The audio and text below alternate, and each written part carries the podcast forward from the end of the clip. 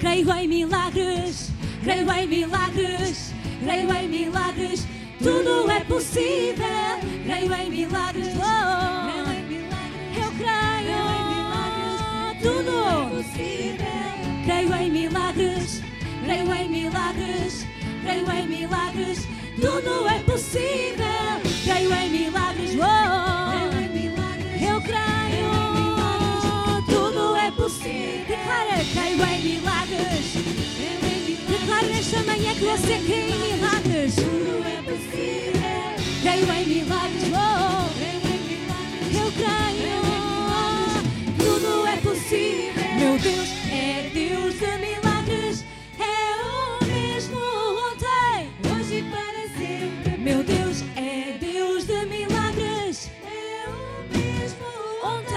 Hoje para sempre, meu Deus é Deus de milagres, é o mesmo ontem, hoje para sempre. O nosso Deus é Deus de milagres, Ele é o mesmo ontem, hoje para sempre. Eu creio, creio em milagres, creio em milagres, creio em milagres. Tudo é possível para ti, Jesus. Creio em milagres, creio em milagres, creio em milagres. Tudo é possível.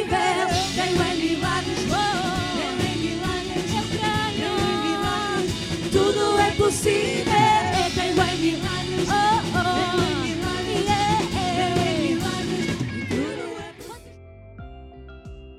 Olá, bem-vindos ao programa Sementes de Vida e neste, neste programa quero ensinar, continuar a ensinar sobre os obstáculos à cura divina. E no Evangelho de primeira de João, capítulo cinco e versículo catorze, diz assim: esta é a confiança que temos nele, que se pedirmos alguma coisa segundo a sua vontade, ele nos ouve. Portanto, esta palavra nos ensina que a resposta às nossas orações depende de que, que se nós pedirmos alguma coisa segundo a sua vontade. Portanto, é importante conhecer e saber a vontade de Deus acerca da petição de que estamos fazendo ao Pai em nome de Jesus. Portanto, tudo o que precisamos saber é a sua vontade. E a sua vontade está expressa em sua palavra. E a sua palavra nos diz, encontramos na palavra de Deus que Jesus Cristo levou as nossas dores, as nossas enfermidades, que foi ferido pelas nossas transgressões, moído pelas nossas iniquidades, que o castigo que nos traz a paz estava sobre Jesus e pelas suas feridas fomos sarados. Portanto, podemos confiar plenamente na palavra de Deus e na fidelidade de Deus, porque Deus mesmo diz que Ele vela pela sua palavra para cumpri-la. E também diz que a palavra não volta para trás vazia, mas ela prospera para aquilo que Deus enviou. E se nós queremos que Deus enviou a sua palavra para nos sarar, então a palavra fará em nossa vida, ou operará na nossa vida de acordo com o que nós estamos pedindo e de acordo com a sua palavra, ou melhor, de acordo com a palavra de Deus. Portanto, é da vontade de Deus curar-nos. Porém, existem obstáculos, já vimos no programa anterior que um dos obstáculos é a ignorância, hoje vamos ver a incredulidade. E este, este é um obstáculo muito grande, é um obstáculo que impede nós recebermos cura, milagres, provisão, qualquer tipo de bênção. A incredulidade é um grande, mas um grande obstáculo. Primeiramente, quero dizer-vos que Deus aborrece a incredulidade, porque o faz a Ele pequeno e inoperativo, ou inoperante. Portanto, a incredulidade é uma forma de negar a integridade de Deus, com sua palavra, com seu testemunho escrito para nós, assim como a grandeza do seu poder. Portanto, a única razão bíblica para fracassarmos é a incredulidade. A incredulidade se converte assim num obstáculo mais comum que impede as pessoas de receber cura, libertação, Uh, provisão, milagres e, e muitas outras coisas. Uma nota importante também é antes de continuar, é dizer que o ser humano, é lembrar que o ser humano tem uma parte espiritual que realmente anela por Deus. Por aí o ser humano procura caminhos que lhe parecem mais fáceis e por isso envolve-se na idolatria, na feitiçaria, porque prometem enganosamente caminhos fáceis e soluções que parecem instantâneas, mas que na verdade são enganosas, que não são a realidade. Então o que é a incredulidade? A incredulidade é o vocábulo grego apisteu e significa indigno de confiança. Por isso Jesus repreendeu seus discípulos fortemente quando duvidaram. Durante três anos e meio do seu ministério, não os repreendeu por tentar imitá-lo, não os repreendeu por caminhar sobre as águas, por expulsar demónios, por curar enfermos, mas repreendeu-os pela sua incredulidade. Também nos repreenderá a nós por nossa incredulidade. Não há nenhuma razão para nós duvidarmos da sua fidelidade. Ele nunca nos abandonou, sempre cumpriu e sempre cumprirá a sua palavra, porque Deus é fiel. A raiz da palavra apisteu, a incredulidade, ou melhor, a raiz grega da palavra apisteu, incredulidade, é a inabilidade de apegar-se a algo, de crê-lo, ainda que parece, ou melhor ainda, quando se quer crer. Em Marcos encontramos uma passagem bíblica que nos pode ajudar neste sentido. Em Marcos nove, dezanove, eu vou ler esta passagem bíblica que é muito importante porque mostra como a incredulidade é um grande obstáculo. nove, catorze diz assim: E quando se aproximou dos discípulos, viu ao redor deles grande multidão e alguns escribas que disputavam com eles. E logo toda a multidão, vendo, ficou espantada e, correndo para ele, o saudaram. E perguntou aos escribas: O que é que discutis com eles? E um de, da multidão, respondendo, disse: Mestre, trouxe-te o meu filho que tem um espírito mudo. E este, onde quer que o apanhe, despedaça-o e ele espuma e range os dentes e vai definhando. E eu disse aos teus discípulos que o expulsassem e não puderam. E ele, respondendo-lhes, disse: Ó geração incrédula, até quando estarei convosco? Até quando vos sofrerei ainda? Trazei-mo.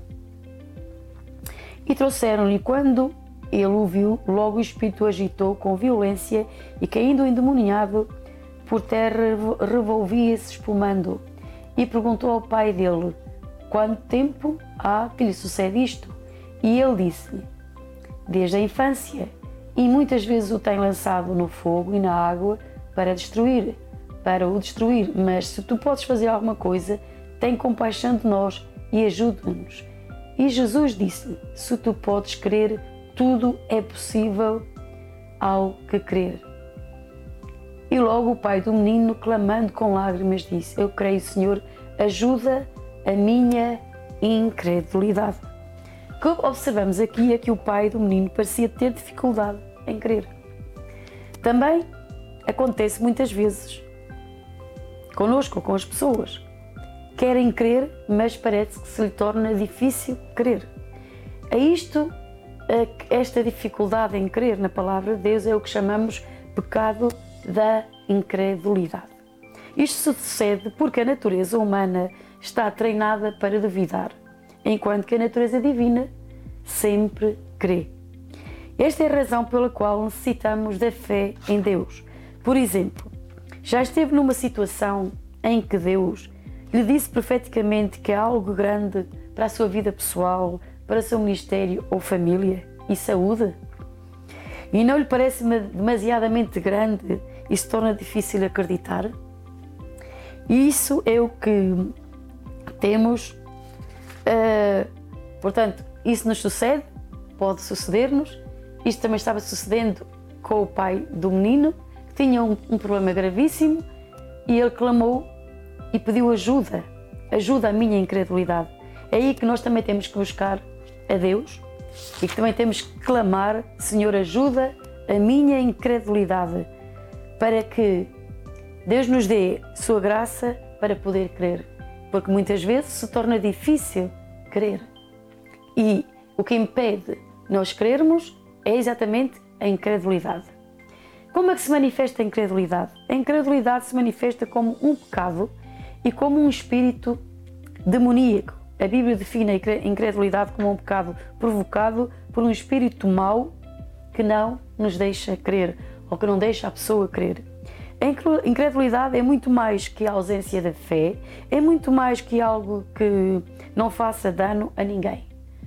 A incredulidade é realmente um espírito imundo.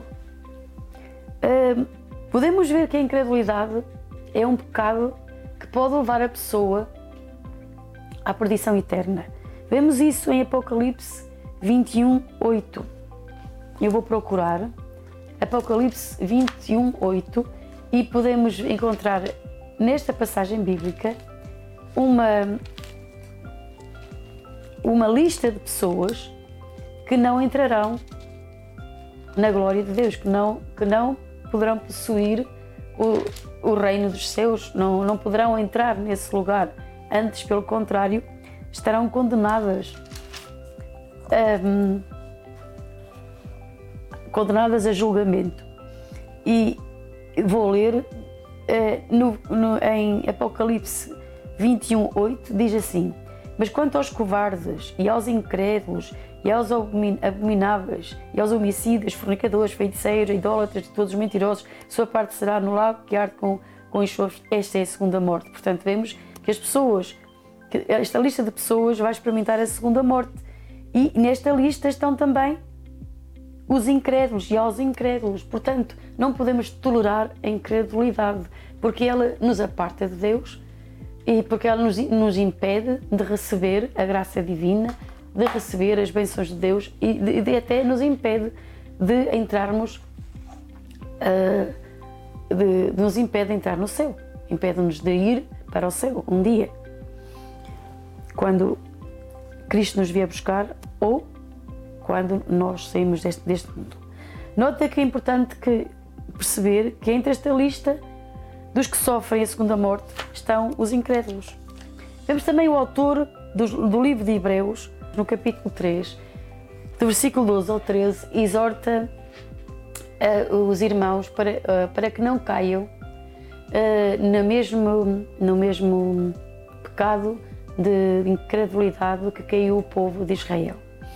Uh, diz e relata como eles viram as obras de Deus e ainda assim não entraram na terra prometida, não creram. Então nós podemos... Uh, o que é que eles viram? Eles viram como Deus enviou pragas ao Egito e como os livrou a eles. Eles viram como o mar vermelho se abriu diante deles.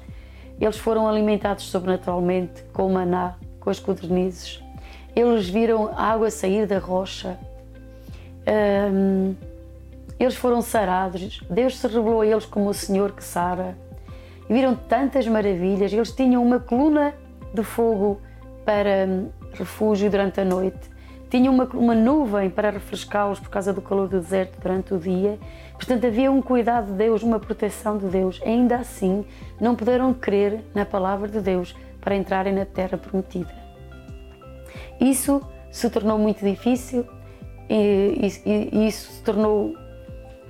Essa incredulidade eh, os impediu de entrarem na terra prometida. Em Hebreus três, dezanove, diz que eles não puderam entrar por causa da sua, da sua incredulidade. Eles duvidaram da fidelidade de Deus, que lhes tinha prometido que eles entrariam na terra prometida, que emanava leite e mel. Eles não creram, apesar de terem visto a sua glória e o seu poder.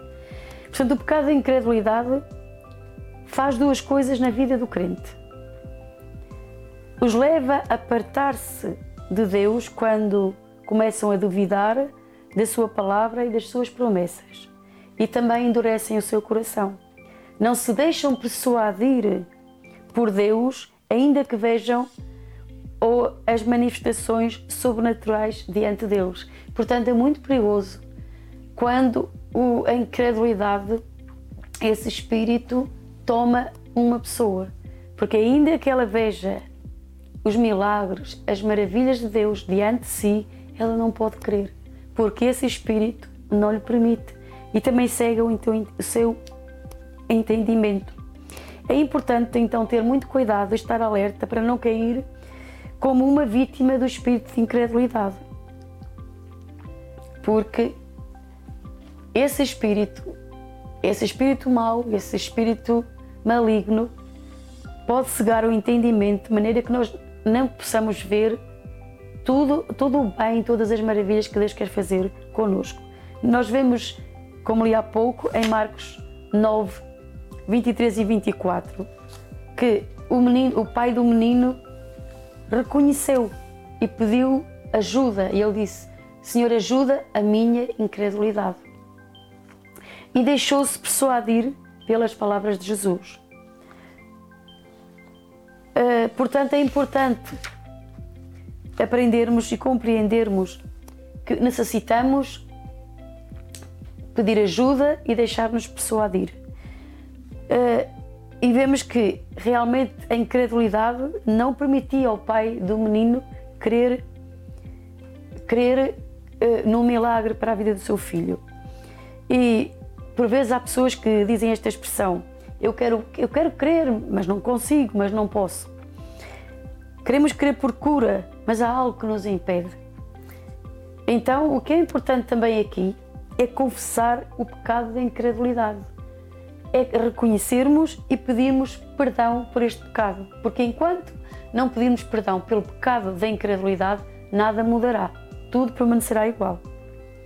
Somente então, quando nós pedimos perdão por este pecado da incredulidade, é que podemos crer e receber um milagre, seja de cura, seja de provisão, seja outro milagre para a nossa vida. Qual foi o resultado de um menino, ou melhor, do pai do menino, ter pedido ajuda?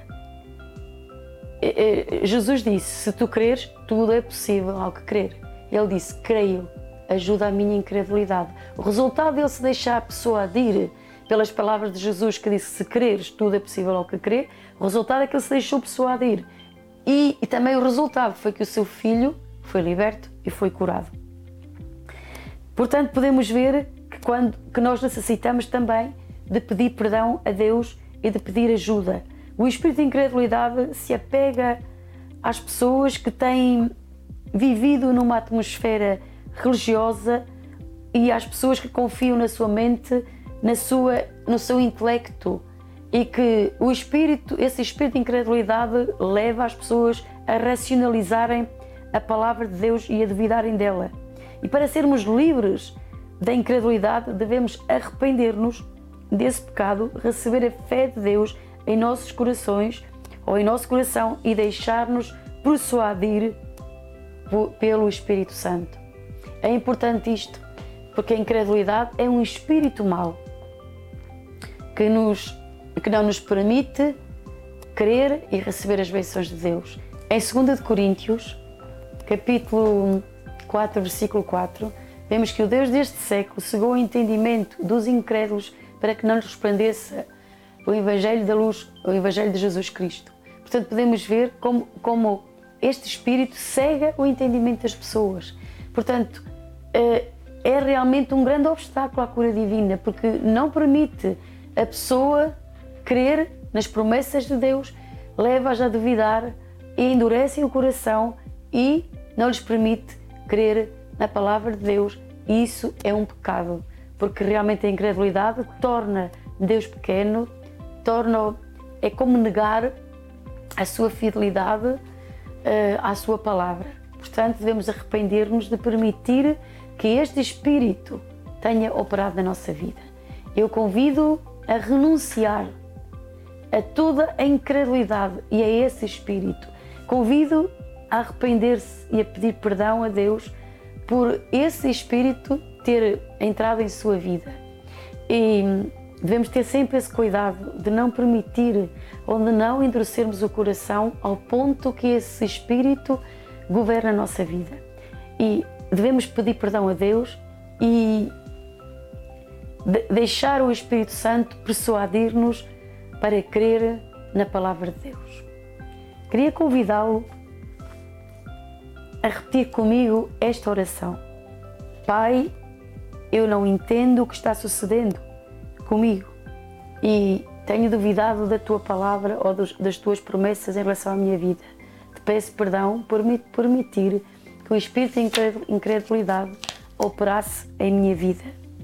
Hoje venho-te pedir perdão desse pecado de incredulidade e vou renunciar a esse espírito agora mesmo e renuncio a esse espírito de incredulidade voluntariamente em nome de Jesus. Pai Celeste, eu te peço perdão por ter dado, ter dado lugar ao espírito de incredulidade, do humanismo, ao espírito da Grécia e renuncio agora mesmo a todo espírito de racionalizar a Tua palavra e a todo espírito de incredulidade e lhe ordeno que saia da minha vida, em o nome de Jesus, que saia agora mesmo, em o nome de Jesus. E Espírito Santo, ajuda-me e me recuso a desobedecer a Deus e à Sua palavra e pela fé do mesmo Deus recebo o meu milagre, minha cura, minha provisão, agora mesmo, em o nome de Jesus. Creio que o poder de Deus está atuando em minha vida e que o Espírito Santo está trazendo libertação à minha vida e vitória à minha vida. Amém. Se renunciou a este espírito de incredulidade, agora é necessário também encher o seu coração com a palavra de Deus. A palavra de Deus, ela é a vida. Jesus disse que Ele é a vida e Jesus é a palavra.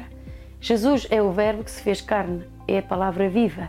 Então, quando nós colocamos a Sua palavra em nosso coração e começamos a meditar nela, nós vamos encontrar paz, porque a palavra de Deus diz que aquele que bem-aventurado homem cuja mente está firme em Ti. Quando nós começamos a firmar a nossa mente, quando nós começamos a renovar a nossa mente pela palavra de Deus, então nós vamos encontrar paz, vamos encontrar vitória para os problemas da nossa vida. Na verdade, todas as petições, todas as orações que são alinhadas com a Palavra de Deus, elas têm o potencial para poderem ser respondidas por Deus. Porque quando nós alinhamos a nossa vida com a Palavra de Deus e vivemos de acordo com ela, temos de viver de acordo com a Palavra de Deus. Deus diz em Sua Palavra, andarão dois juntos se não estiverem de acordo. Portanto, temos que nos colocar de acordo à Sua palavra. Caso contrário, não podemos caminhar juntamente com Deus, não podemos caminhar com o Espírito Santo, porque se não nos pomos de acordo com a palavra de Deus, isso é impossível. Portanto, é importante nós nos colocarmos de acordo com a palavra de Deus, até porque o Espírito Santo vai operar na nossa vida. Quando Ele vê que em nós há a palavra, há um depósito da Palavra de Deus, quando nós a começamos a pensar de acordo com a Palavra de Deus, quando não permitimos à nossa mente racionalizá-la, porque nós temos que crer nela pela fé. Por isso é que a Palavra diz, as Escrituras dizem que sem fé é impossível agradar a Deus. Para nós agradarmos a Deus, nós temos que crer na Sua Palavra. Jesus disse, quem crer em mim tem a vida. Crer em Jesus é crer na Palavra, porque Ele é a Palavra. E quando Ele estava nesta terra, Ele é a palavra viva que caminhou nesta terra. O Espírito Santo veio sobre Ele. E a palavra diz que Deus ungiu a Jesus com o Espírito Santo, com poder e com virtude, qual andou fazendo o bem, curando a todos os enfermos e todos os oprimidos, libertando todos os oprimidos do diabo, porque Deus era com Ele. Portanto, podemos ver que, como o Espírito Santo está unido à palavra, quando nós vivemos de acordo com a Palavra, quando caminhamos na Palavra de Deus, então o Espírito Santo, o Espírito Santo que está em nós, que vive em nós, que vive na vida do cristão, Ele vai trazer à realidade essa promessa da qual Deus já prometeu na Sua Palavra e promete na Sua Palavra, e a qual, essa Palavra que já está em nosso coração, que ela, hum, ela está dentro de nós. Ela faz parte de nós. Portanto, veja como é importante não permitir ao inimigo que ele construa fortalezas em nossa mente, que ele levante muralhas, que ele traga pensamentos à nossa mente que não estão alinhados com a palavra de Deus. Por exemplo, se nós estamos enfermos, por vezes o inimigo diz que é impossível. É, é, é, o inimigo traz a, a, até pessoas à nossa vida, ou até nos faz olhar para o relatório médico e dizer: não, é impossível, tu não podes ser curado, esta, esta enfermidade é incurável, ninguém pode curá-la, mas Jesus pode curar todas as enfermidades. Não há enfermidade, não há problema que Ele não possa resolver, nem há enfermidade que Ele não possa sarar. Portanto, o problema não está em Deus, Ele já fez tudo, o problema está do nosso lado. Nós temos que remover estes obstáculos da nossa vida e então lhe garanto que a fidelidade de Deus tornará, se, tornará, se manifestará em sua vida e que você verá o poder de Deus trazendo cura, trazendo libertação, trazendo vitória à sua vida. Mantenha um espírito de fé. Deus o abençoe.